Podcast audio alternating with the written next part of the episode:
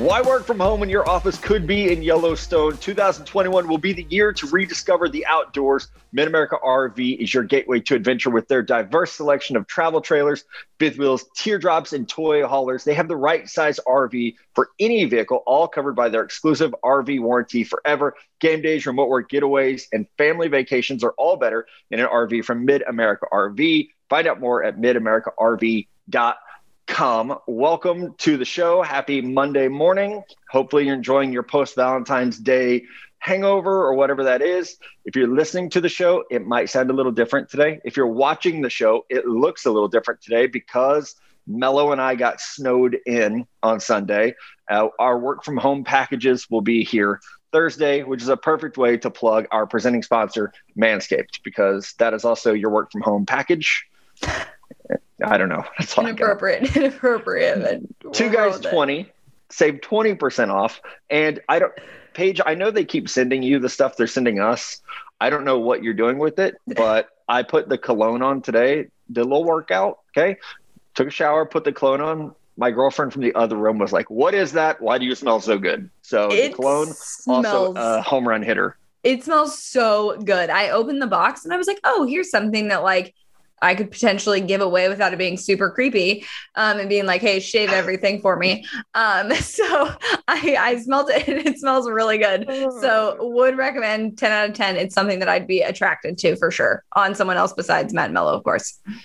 Just start spraying it on first dates. Be like, hey, I'm sure you have something on, but like, there you go. Right. Now it's this better. is going to help. This is going to help. Yeah, that'll work. That'll work. So today on the show, we're going to run through what's happening in the world of sports and mostly sports today. We're going to kind of be on topic because it is one day after Valentine's Day. We're going to give you our draft crushes for the 2021 draft class, and then we're going to answer some of y'all's questions with a little hashtag paging two guys. Don't forget you can send those in anytime. You don't have to wait till Sunday. Just use the hashtag, and we'll throw them in there throughout the week. So we've plugged the things we need to plug let's talk about people that we don't like. Karen Lombardi, the daughter of the person who it's like the carver of the trophy. I don't even. Yeah, like this the the silver. I know that's not her real name. That's yes, real name. we just call her Karen the Lombardi. person who created the first Lombardi Trophy. His daughter is so upset that Tom Brady threw the trophy to Cameron Brate from boat to boat that she is literally losing sleep this like i just have a big problem with the this is that our society is allowing things like this. Like number one how does she get a platform to tell us that she's losing sleep over watching this? Like not everybody needs a megaphone. This is one of those times like i don't want to fucking hear it. Like yeah. let's just not do it right? Like oh you're upset? Cool. Like whichever outlet and i know that like it's slow news day whatever outlet was like you know what? This is a story. We're going to alert this like somebody needs slapped. We need to revisit our priorities when there's there's got to be something better going on in the world than than the fact that this lady's mad that Tom Brady, who has seven of these things by the way, tossed one like five feet. I'm not gonna lie, I've done that with a baby. Okay, it's fine. So, oh my god, Mello's laughing. He caught him. So exactly, it's fine right? Who will probably walk in any second. So uh, just wait for it. If you see a mullet walk behind me, uh, it's Emmett. So yeah, I don't He's understand right. the big deal. Just I ignore the dent in his head. It's fine.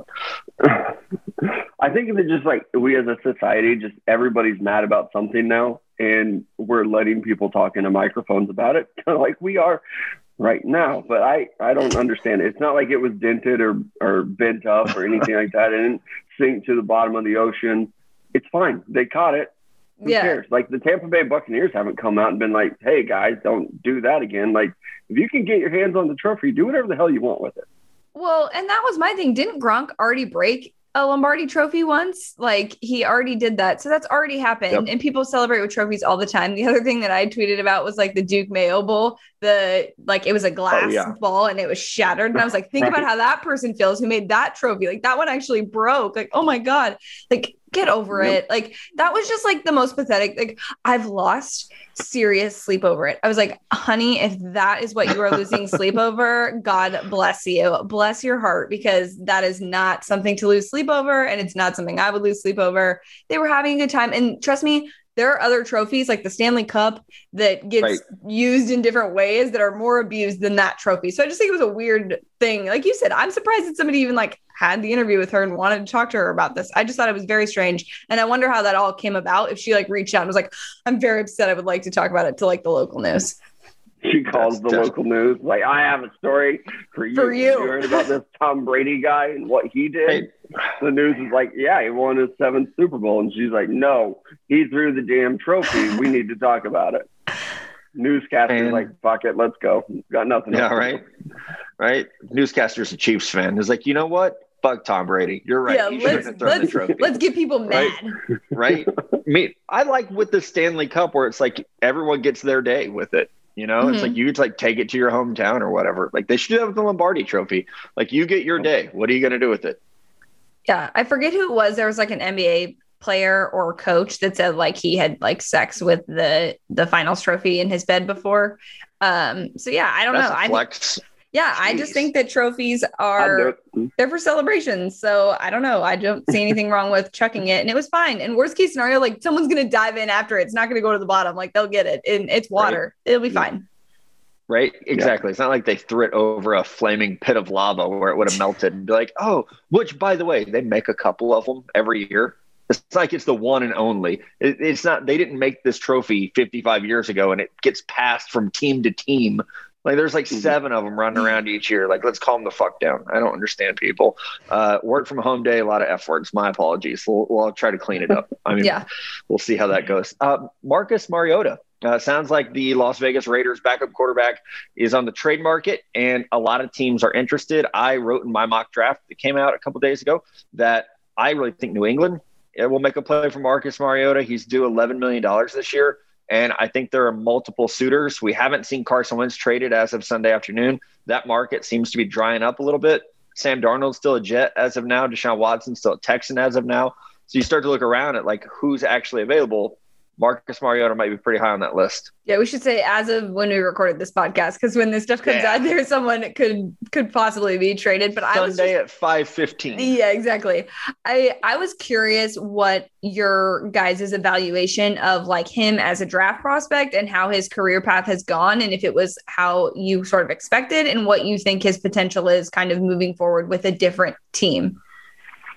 So he was pretty early in my career. Um, the year that he came out, what was it, 2012? Like I had just started at, at BR uh, mm-hmm. back when he was drafted. So um, I liked him a lot, but it was at that time he fit what the league wanted. You know, it's like he doesn't have the biggest arm, but he's such a good athlete. He was really accurate. I think he just kind of got in a bad situation in Tennessee where like, he was never bad. He was just never good. And I, I think, you know, once we saw that offense change a little bit, it, it, took off with Ryan Tannehill. But I never felt like Mariota was a bust. I don't know. Uh, people might disagree because he was the number two pick, mm-hmm. but and Jameis Winston threw 30 interceptions, you know, two years ago. That's bad. Mariota never did that. He was just he was super consistent. He was reliable. I think he's a lot like an Alex Smith type quarterback. He's going to be as good as what you put around him, but he's not he's not going to lose you games, but he's not going to win them either. So if a team like Chicago or the, the Patriots, someone like that, who, okay, we have a good defense, we can run the ball a little bit. I think he, when you're faced with Marcus Mariota or Mac Jones, like those might be your decisions at quarterback. I think a lot of teams would take Mariota, especially in the short term, because he's only 27 years old. And, and so there's, I think there's still room. And Ryan Tannehill definitely changed a lot of opinions. So I think there's a chance Mariota does that too. And when Mariota came in here, he played pretty well too. So I think that's what's really buying him some interest from teams. Like I, I think the Patriots are a team that would probably take a, a chance on him. You probably don't have to give up too much to get him. You get what I think he has one year left on his deal, and it, mm-hmm. it's not that much money. So I think there are some teams, and Uh, Matt, it's something we talked about on the radio show this last week. There actually there aren't very many good quarterbacks in the NFL. I know every team likes to pretend like their guy is good, but there are a lot of teams out there shopping for new quarterbacks, and I think Marcus Mariota might get another chance next season, and you could probably get him pretty cheap away from Las Vegas. I also went brain dead. He was drafted in 15, not 12. So Yeah, I was gonna say because um he actually lost to the Arizona Wildcats at Arizona um when I was a senior. No big deal, but they were like the number five team in the country and we beat them. It's it's no not, not a big deal. I wasn't gonna bring it up until you mentioned that, but you know, glad to. But uh something else that was going around is this tweet about Steph and KD that if there were 0.8 seconds left on the clock, who would you want taking the shot for you? And Matt, I know you're not a big NBA guy, but I'm curious what like your initial reaction to that is. And Mello, I want to hear your answer to this as well.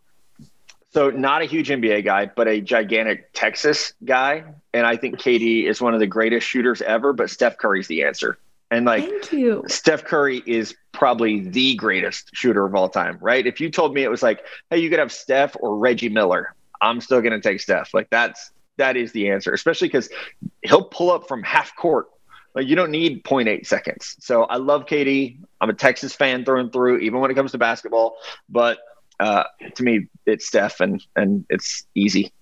Hello. I I strongly disagree. Actually, I'm not even like a don't say like oh, Texas homer. Like I'm working from home today, and I just threw on a shirt. Like I unshowered. If you're listening to this, Mello is wearing a Texas shirt right now.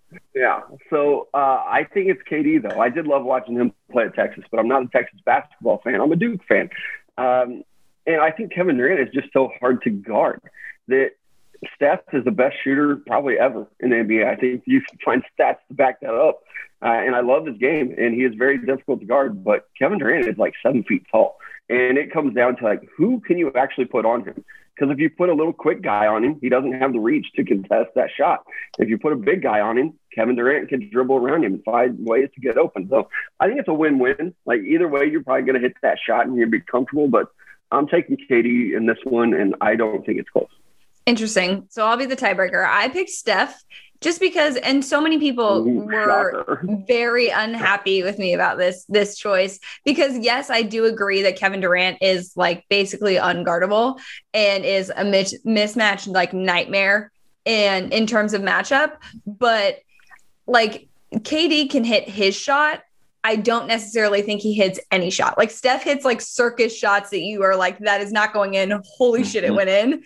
And so if I had 0.8 seconds, that's the guy that I'm I'm relying on be just based on that because like someone can be guarding him completely and try and shut him down. And he still chucks it up and it goes in. I think Kevin Durant is I'm not saying that he can't hit the shot. I'm just saying like if I if I if I was looking at odds, I would go with that. And then most people were arguing with me about how, oh, when they were on the same team, like, you know, KD was the one taking the shots, which is great, but also like Kevin Durant needed Steph to win a ring. Steph didn't need him and made those shots on his own without him on his team. So I just that's why I would go with Steph Curry on that front.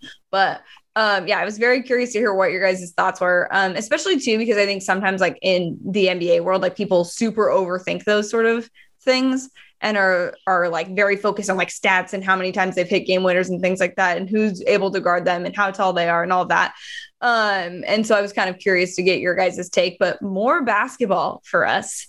The NCAA uh, revealed its top 16. And Mello, you said you're not a Texas basketball fan, but Texas made it in the top 16 for the tournament. It's the reveal that shows right right now if the season were if they were putting out a bracket, these are the top seeds are you guys are you rooting for Texas? Because Duke's not going to be there. So what? Are, you, I yes, yeah. I am one thousand percent rooting for Texas. Even though I, I'll admit it, I am the by far you two are bigger college basketball fans than me, but I love the tournament and especially this year where like we're just going to be stuck at home anyway. So I'm going to watch a ton of basketball and I will be rooting for Texas. I also like that Shaka Smart. He was such like an exciting hire, and Texas fans like, oh my god, we're going to be good and they weren't for a while. But the fact that they were patient with him and now we're seeing that payoff.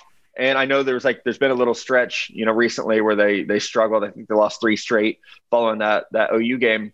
But I yes, I will watch. I'm invested, and I hate so badly KU, Duke, North Carolina. Like if you're a blue blood in college basketball, I actually hate you.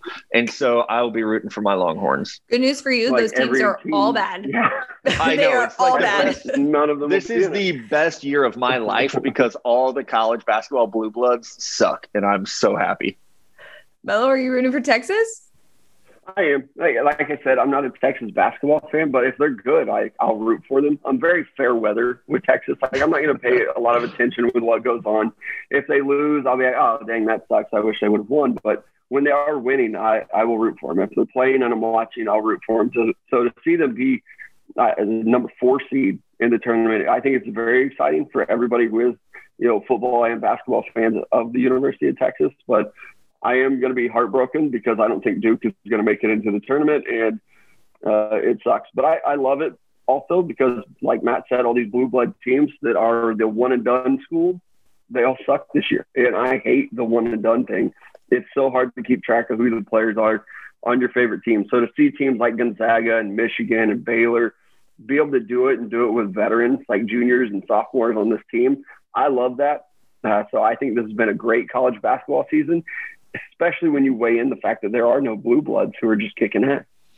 I find myself rooting for Michigan as well. Like uh, our mom is from there. Like we grew up around our mom's family where everybody was a Michigan fan. But like I think it's so cool that they're good again because you know in the early '90s, like when I really started watching college basketball, they were they was Fab Five. Like they were yeah. dominant. And so to see Michigan good again is so cool. Yeah. For me, by the way, Michigan, back. Michigan and Ohio State are both very dominant teams and they play next week. So just maybe watch that game to to prep yourself for the tournament. But it's weird for me to not have Arizona be in it because they self-imposed a ban. And I always I sort of enjoy the tournament more when they're not in it because it's less stressful for me. But I hate to break this to you. I do think the team that is going to come out of this might be Virginia, which is semi a blue blood, but um, I'm sort of kind of a like, new blood. Yeah, I'm rooting for them because they had like the worst meltdown and most epic loss in all of call, like March Madness history.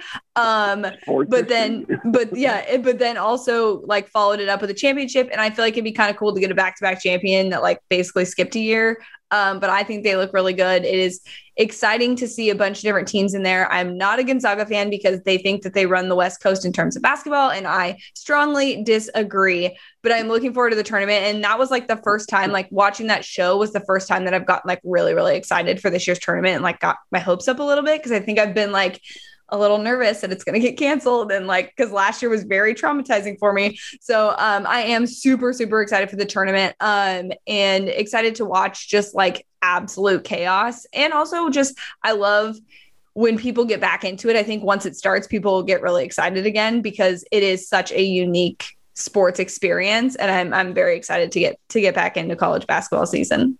We were actually in nashville at a bar when that virginia game happened and it was one of the like coolest moments just watching people who didn't care at all about virginia just like people were buying beers and like handing them out to total mm-hmm. strangers mm-hmm. it was just it was chaos in the streets but it was it's, a great time because of it yeah it's probably one of my favorite memories working in sports because it was the first year that i was actually in charge of march madness for bleacher report and the app team and i remember at like halftime we were like is this happening? Like, is this legitimately happening? Because I mean, there's been scares here and there, and usually we, they pull away.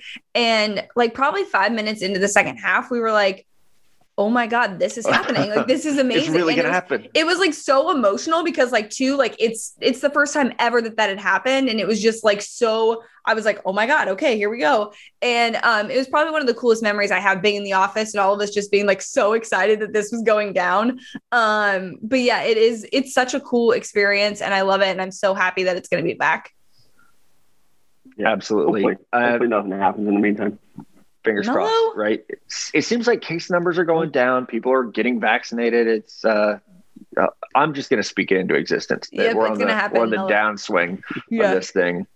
You know, last year, Mello, remember we were going to like throw the like, hey, by by Memorial Day, like maybe we can throw like a post COVID bash maybe this yep. Memorial Day we can throw our post COVID bash, right? It was like yeah. we were really optimistic last spring. It's like, oh, we'll get this thing under control. Greatest mm-hmm. country on the planet. We'll whip this thing's ass. Boy, were we wrong. Uh, so uh, here's something I actually love seeing. Yeah, we got him this year, right? I love this so much. And again, not a big basketball guy, but one thing I am is a LeBron James doubter. Hater, Hater. Go with hater. hater. Hater. Yeah. The fact that the NBA issued a flop warning to this dude, I mean, it's it's obscene. He's like a soccer player out there begging for a red card. It's like you bump this dude who's 6'8, 275, and he goes down like uh, like Jose Canseco on Rough and Rowdy. It's like, oh, I'm, I'm like, come on, LeBron. And it's like, you can't.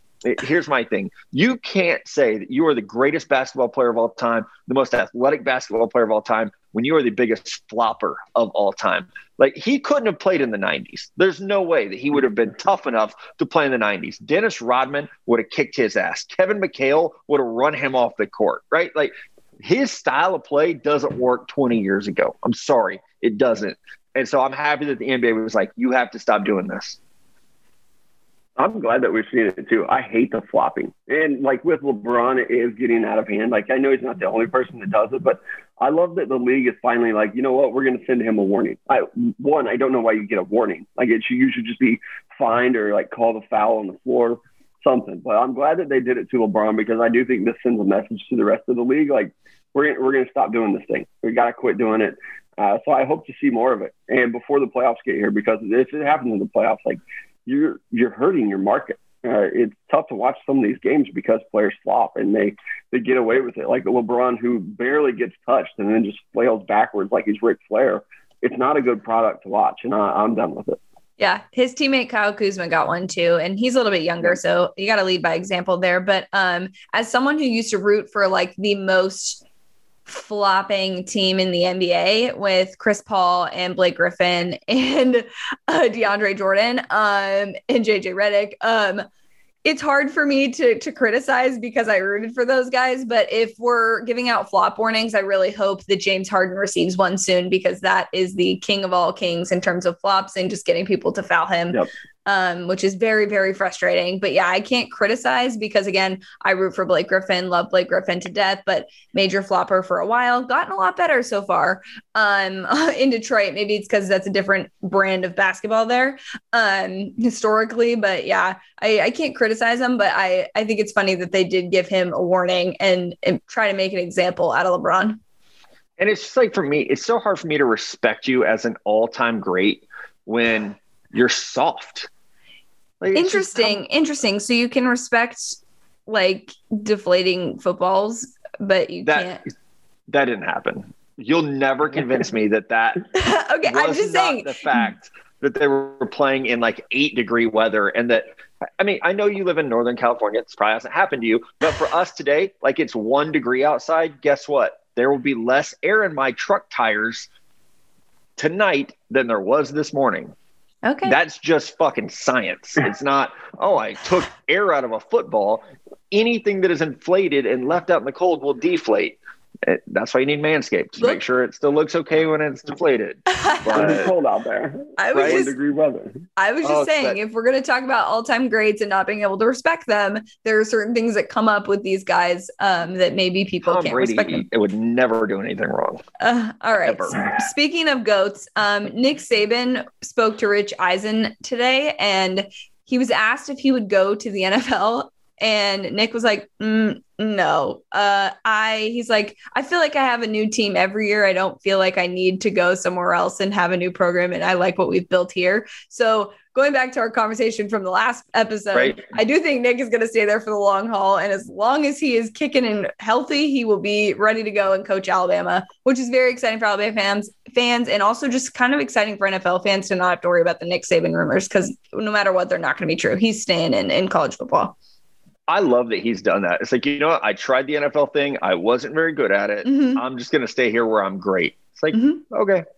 I cool. that. Not everybody's made to be an NFL head coach. I think Lincoln Riley could do the same thing of like, you know what? I'm in a great situation.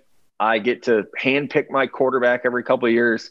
I'm just going to hang out in Norman, Oklahoma, making $8 million a year and not have to, like, he could take the summer off. Yeah. In the NFL, you don't get to do that. So Imagine, I think these guys imagine how big his house is in Norman, Oklahoma with what he gets paid. Oh Sorry, God. I just like my brain immediately have did you guys see the SNL Zillow skit? The like thing where it's like if you like need to get turned on, like basically as an adult, you like look to Zillow. It's if you have not seen it, please go look it up. It is hilarious because it's so accurate. Like when I look at Zillow and Realtor and Redfin every single day at like homes that I cannot afford, can't afford, different locations. But now I'm all I can think about is how much how big Lincoln Riley's house is in Norman, Oklahoma. So if somebody's listening to this, please send me a picture because I'm sure Oklahoma fans have them. yeah we just talked about this the other day of like I didn't understand there was this phenomena of people who are like I just hop on Zillow and look at houses. I'm surprised that you don't. Got me hooked on it. I know. Oh. I, I, don't have the I right personality for that. You know, because like if I see Impulsive, something and I want it, you'll buy no, it. I'm like, okay, Ariana. It'll like bother me that I can't. You know, so it's yeah, I, that's not a good thing for me. I need to just like enjoy the house that I live in and it's hard enough. Like I have to talk myself into the fact that I'm gonna, I still live in Joplin. So like if I start looking at houses other places, that urge to leave is just gonna grow. I don't need that right now. It's just That's not fair. good for me. So okay, let's let's take a little break, pay a little bills, and then we'll be back with our draft crushes. All right, guys. Uh, we are back with NFL draft crushes. Since yesterday was Valentine's Day, we're gonna keep the love rolling. So, guys, um, what who who do we love? Who do we love? Who do we want to be on our team, on a good team? What are we looking at here? Yeah, this for me is always like it's not the best player, but it's the guy that you know maybe you have like 30 minutes and time to kill, and you're like, oh, I want to, I'm going to watch film on a player, or like sometimes I will nerd out and be like, I'm going to watch highlight videos because I if you put football to music, I'm gonna watch it. Like I love it. I can't get enough Actually, of it. The so, good. Right, exactly. So players, it's like, oh, man, I just love watching him play. I'm gonna start with Kadarius Toney, wide receiver from Florida. I was an official Florida fan this year because Texas sucked, and I loved Kyle Trask. But Kadarius Toney is just so explosive, and I did take a little heat throughout the season on Twitter because I was like, "This dude's a first rounder." People were like, "No way, no way, he's a first rounder over Rondale Moore." Guess what? He's a first rounder, and it's pretty much a consensus that he will be the fourth one drafted this year, if not higher. So I'm a big Kadarius Toney fan. What he does after the catch, I think it's perfect for what we see in the NFL right now. Like Paige, our Niners, like he's a better Deebo Samuel. That's the type of prospect I see him being. Rude. I love Deebo. Same, but Toney can stay healthy. That's the thing. Uh, gotcha. Shots fired. Yep. Uh, I didn't know if I was supposed to do all three, so I just did one. I, will do all 3 I'll this do is more fun this way. No, wait. Yes. go ahead. You go ahead. I'll, I'll go. Uh, my guy is going to be Patrick Surtain. I've loved him ever since he was a freshman at Alabama, and there's going to be a little bit of a theme of my guys. I just realized, but I, I love his physicality at corner. I don't think we see a lot of guys that can run and be physical. He reminds me a lot of Minkah Fitzpatrick, who was also at Alabama, converted to safety, and now he's one of the best safeties in the NFL. Uh, you talk about just guys you want to turn on and watch play. That Patrick Surtain, for me to see him come up and play against the screen game the way that he does, uh, to be able to press at the line of scrimmage. I think he's one of the best corners that I've seen in college football, and I hope that translates to the NFL. I want to see him play well. Uh, I I don't know how great he's going to be. I tend to fall in love with some of these corners, and like Jeff Okudah, I thought he was one of the most special players I'd ever seen and he kind of struggled as a rookie. So I'll be keeping tabs on Patrick Surtain. That NFL bloodline too with his father is just awesome to watch. So he is my first draft crush for the season. Mine is going to be Penei Sewell because I don't think he's getting enough love. I think a lot of people are thinking, oh, because he didn't play, that like somehow that's going to make him not the prospect that we thought he was going to be at the start of this past year. Um, and so I think you're getting a guy who has not only potential but is like already there like already is going to make a difference. And lord please let him go to the cincinnati bengals and protect joe burrow at all costs.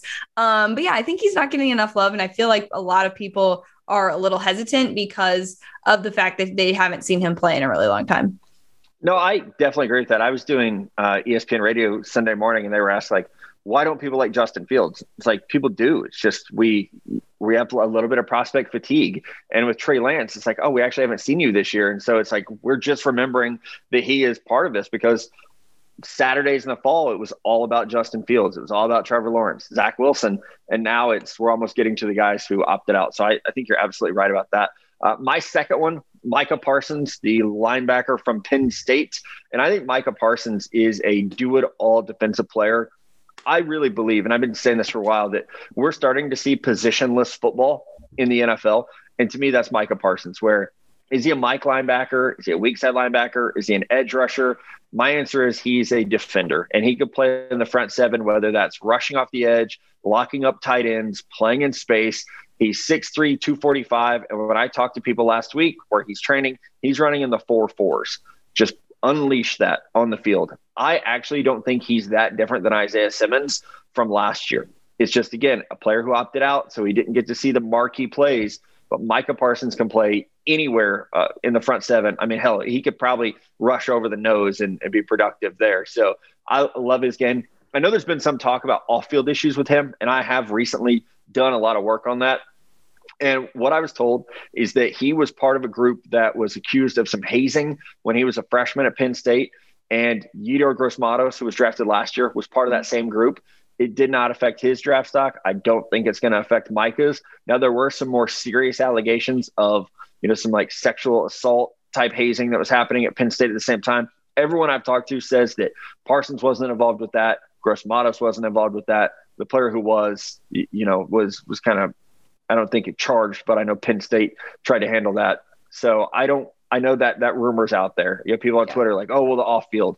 Well, instead of saying off field, let's just address what it is. And it sounds like it was like just some immature hazing, like throwing water on people, you know, stealing their clothes when they were in the shower, just stupid kid stuff like that. Not the more serious stuff that if it we found out he was involved with that, then obviously, you know, there'd be a big repercussion to that. Yeah. Well, and I mean, he's coming from a program. James Franklin doesn't tolerate those things. Like he's very he very much holds his players accountable because of one, not only the history of Penn State and the horrible things that have happened there and the fact that he has no choice, but I also think he just is very protective and wants to to put good men on the field, not just good football players. And so I think that's something that you can get resolved pretty quickly in terms of if you're a team, you can have that conversation with him and man to man, he's going to tell you the truth about those players. Um, I have worked with um, Gross-Matos. Um, so I do know that he's a stand-up guy. I do think that those things happen and things come out but i think that's an easy resolve in terms of getting to the bottom of what happened and and making sure that's not going to be an issue any further and making those guys address it themselves yeah and like you said paige like NFL scouts are going to go and they're going to ask teammates and players, and they'll get the honest answer, and they'll still get a chance to interview Michael Parsons. But there's no denying what he can do on the football field. He's been great since the second he stepped into Penn State. I, I, he didn't get to start his freshman year, but I still think he was up there in tackles and then had a wonderful sophomore season. Uh, obviously opted out last year, but I'm excited about him. Uh, my next draft crush, though, I think we can all agree on is wonderful, and that is Landon Dickerson, who I hope will be the starting center for the Kansas City Chiefs in 2021. Uh, I I was late on this guy, uh, falling in love with him, and then I saw him carry Nick Saban, and when he did that, that's when it solidified it for me that this is my draft crush. I want this guy on my team. I want to hang out with him. Uh, I know a lot of the Alabama players loved him. I named captain for the national championship game. And this is a guy that transferred there. He didn't start there as a freshman. Right. He was at Florida State. He transferred into Alabama. So I think that says a lot about who he is as a person and to have that relationship with Nick Saban, to go to the Senior Bowl and still be highly regarded there. Uh, he seems just like an awesome dude off the field. And when you turn on the tape, he's a pretty awesome dude at center as well. Yeah, and to be just a badass coming into like when you're injured to play a game just to do it and things like yeah. that and to be a captain out there uh, before a national championship was pretty cool so i'm actually going to change my list i because what Ooh. matt sparked a, a, thought i've talked a lot about frank darby out of arizona state and i really do think he's going to be a, a late round like snag for somebody but somebody i think that another wide receiver that i think lost a significant amount of, or his draft stock dipped significantly was Rondale Moore. And I personally think like a healthy Rondale Moore is going to be a steal in this draft because he is, he did fall, like, regardless of what, mm-hmm. you know, happened because of injury, not playing, things like that, only playing like a couple games this year. Um, I do think he's as good as advertised and as good as he was last year. Um, and I think fully healthy, he's going to be an amazing NFL player. Um, but I do think he's going to fall, and it's going to be interesting to see where he lands because I think it's going to be immediate impact for that guy. Yeah, I I like him, and I know that people think you know say, oh, you're not very high on him. The injuries they scare me. They bother me. Yeah. You know, he's he's a smaller guy. His true freshman season was one of the best that we've ever seen, though. Like he Mhm. was he was so dynamic. So I just worry a little bit about the injuries. It's that time of year where we'll get some clarity on that stuff. You know, they they will have medicals within the next month, and that will help. But Rondale Moore is, yeah, he's a joystick out there. You know, it's just he can do everything. Everything. So uh, everything. Um, Go look at Melo- his weight room numbers as well. by the way, remember last night when I was like, what was the thing where I was like, I promise I'm not high, but have you ever thought about how weird blank is? And I couldn't remember what it was. It's the word joystick. I just remembered it. So there it is. It's like, it's such a weird word. And I was like, I swear to God, I'm not high. What, this is a weird word. Think about it. Okay. So anyway, my final player uh, is Trevon Moehrig because Mello stole my one I wanted to use. Uh, a junior safety out of TCU. His versatility is everything. If you liked Antoine Winfield Jr. last year, here's a bigger, healthier version of him, right? Like no injury questions. I, he could play everywhere, man. He could play star, he could play corner, post safety, single high safety, in the box. Like he just does everything. And I love that. Like I said with Micah Parsons, I think we're moving to positionless football in a lot of ways. And to me, uh, Moehrig is that just that ability to do everything. He's smooth, he's fast, he's fluid. I don't know why he's not getting more love. I think he's a top 20 player in this draft class. Um, again, no idea why he's not getting blown up because I think he's exceptional. He's the best safety in the class. And I mean, honestly, he's up there with Surtain and Farley as the best DB in the class. I don't think it's that big of a drop off. Wow. Uh, he's a guy that I'll have to watch a little bit more of I, because I haven't. I, uh, his teammate, what's was it Washington that also Ar'Darius safety? Washington. He's tiny. Yeah. yeah, He was the guy that like stole a lot of my attention. There's a lot of draft buzz around him in the middle of the season, so it's like, all right, I'm gonna watch this guy, see what he can do. So I, I haven't done much work on the other guy yet. My last one though uh, is a homer pick, and it is Joseph Ossai on Texas. I think that he is a guy, and maybe I am just being biased. He's going to be one of the best pass rushers in the NFL draft this year. When you look at him and you look at the NFL pass rushers, you really you got to be like 250 plus. So there's a lot of guys out there that are small. And I think with Joseph Ossai, it's his first season as a pass rusher. So I mean, he's learning all new. He's never been asked to do it before, and he did it at a great level. Uh, one of the I think Big Big 12 Player of the Year on the defensive side. So watching him and the way he's going to develop at the NFL level, like imagine if he falls and he gets to work with Vrabel and the Titans. Like that's going to be a perfect fit. He's going to be like a 12 sack guy, and we're going to be looking back at him saying, why the hell did he fall to pick 20 whatever? So he's a guy that's definitely one of my favorites. Could be a lot of bias, but I don't care. Yeah. I don't I rem- think it's biased. No, I don't Sorry, either ahead, because Paige. I remember like during the season, I remember watching a Texas game and texting you guys being like, where do you guys have this guy? Because he is like extreme. He's everywhere. He's literally everywhere and he's so dominant.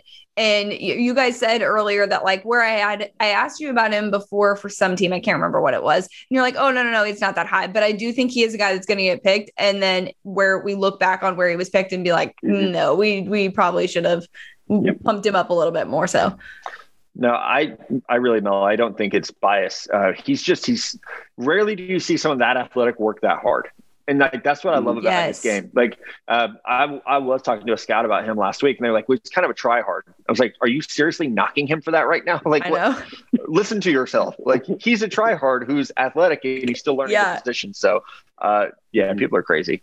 So Paige, your final one. I'm my final crush is super obvious. And if you've listened to this podcast before, you know I am high, high, high on this guy, Najee Harris. Obviously, I am a huge, I guess you can call me a homer because we're from the same place. I know him, I've worked with him. He um, played for Alabama, won national championships, is the best guy on and off the field. Um, so excited to see where he goes because I will absolutely root for that team uh, like hardcore root for that team. So get excited wherever Najee gets picked. I will be a bandwagon fan for that team. Um, super excited for him in general, and just I like can't wait. I just think Najee deserves all the good things. So of course I'm high on him, and he's my my number one NFL draft crush this year. Nicest Yeah, player say in the one. draft. Nicest I, player I knew Paige would want it, so I was like, "Yeah, I'm not putting Najee Harris on my list. You can have that one." because he's the best. He's so nice. He is absolutely the best. Oh, okay, we have some questions though. Let's get into these. Hashtag paging two guys. You can send these in. Uh, also, we are appreciating the uh, Apple Podcast reviews. We love those. Thank you guys for your support. Um, even when they're bad, even when they're bad, someone's knocking at my door. This is great podcasting right now. Watch, they're going to hit the ring doorbell next. Just wait for it. Nope. That's it. Okay, that's You're good. good to go. So, okay, we're free. I guess. They So- probably heard you, question- and they're like, "Oh, well, I guess we're not going to do that now." right? Guess we're not doing that. Now watch Emmett will come running any second. I hear him coming. Here he comes. All right, let's uh, get to the first question. And uh, Corey Seeley, if Kyle Pitts falls, there it is. Told you.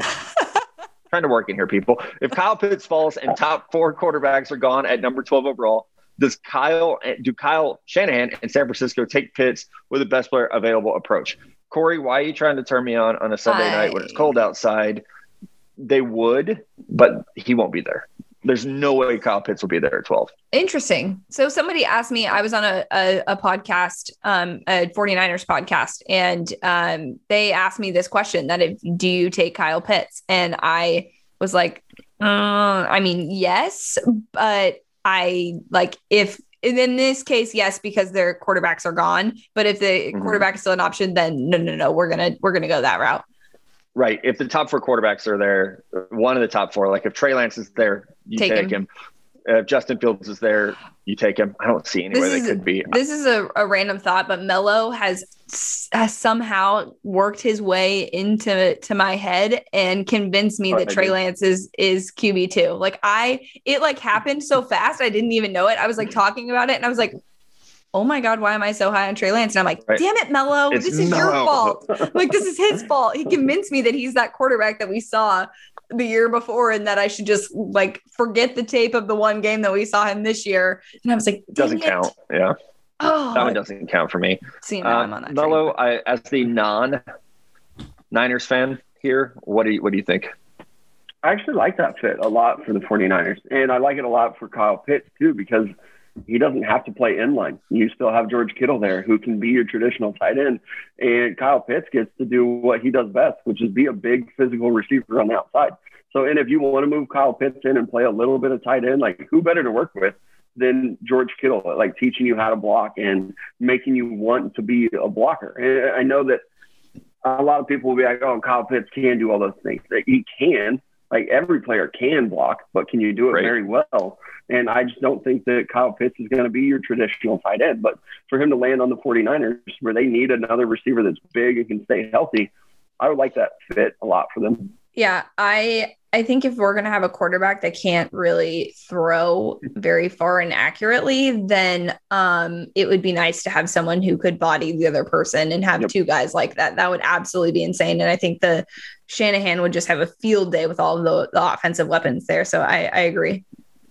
Or you trade George Kittle and Nick Bosa for Deshaun Watson.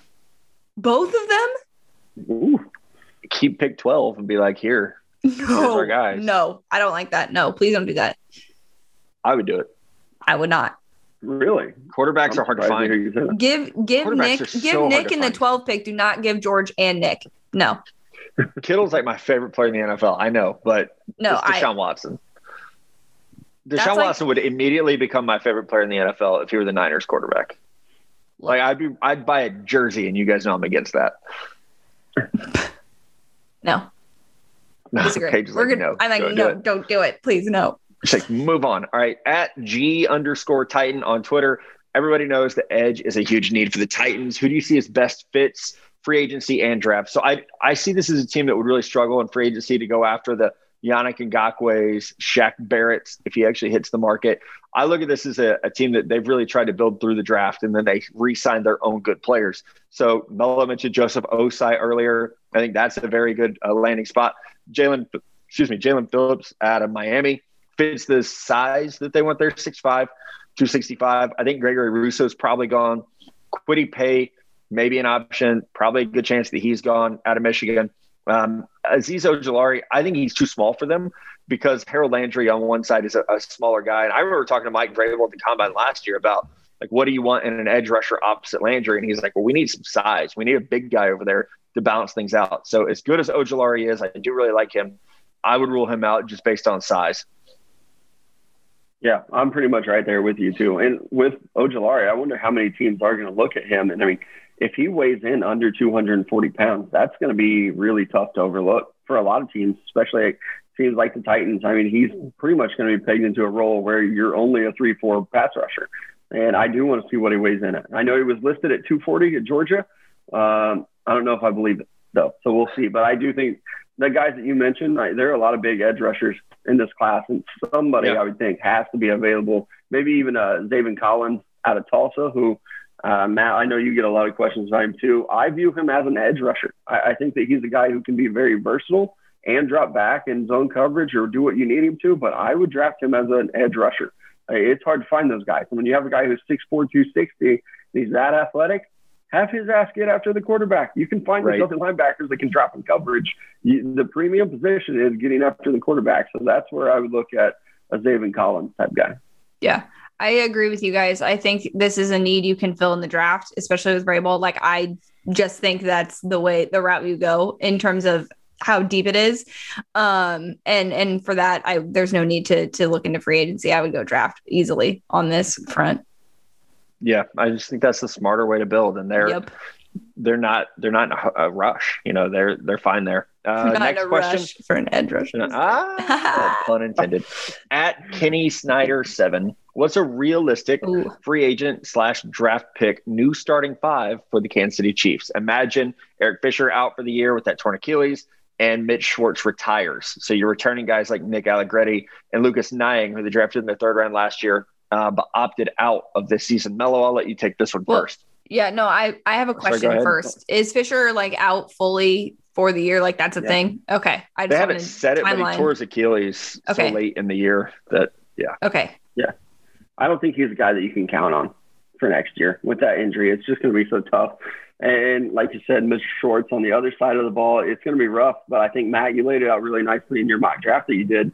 They have to address the offensive line position with, I think, two picks, and hopefully they're two, you know, their first picks. Uh, Landon Dickerson at center, boom, right there's the interior, and then maybe grabbing a guy later at tackle that can maybe play left or right. I don't know what you're getting with Niang. I don't know if they viewed him as a guy that is going to be a future left tackle because he's going to be thrust in that position next year, or maybe he plays right tackle. But I think you have to come away from the draft with somebody that can play on the interior, either guard or center, and a tackle. And free agency, there's some good offensive linemen out there. I don't know that the Chiefs have the money to go after any of them. So I think we're going to see a lot of these guys have to return and play a lot. So it, it's going to be tough. Hopefully they can hit it in the draft because they desperately need to. Yeah, I even with the like Mahomes discount, you know, of like, oh, everybody wants to play there.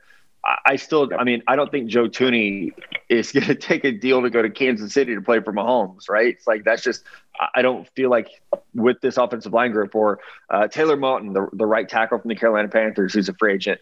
Uh, I don't know that they are going to pay, they can't pay a guy who's going to set the market. You know, same with Trent Williams, a veteran left tackle who's a free agent, can't afford these guys and and it's just not the way they've built this team. They have to hit through the draft. It's something like you said, Mello. We do a daily radio show in Southwest Missouri. We talk a lot about this Chiefs roster.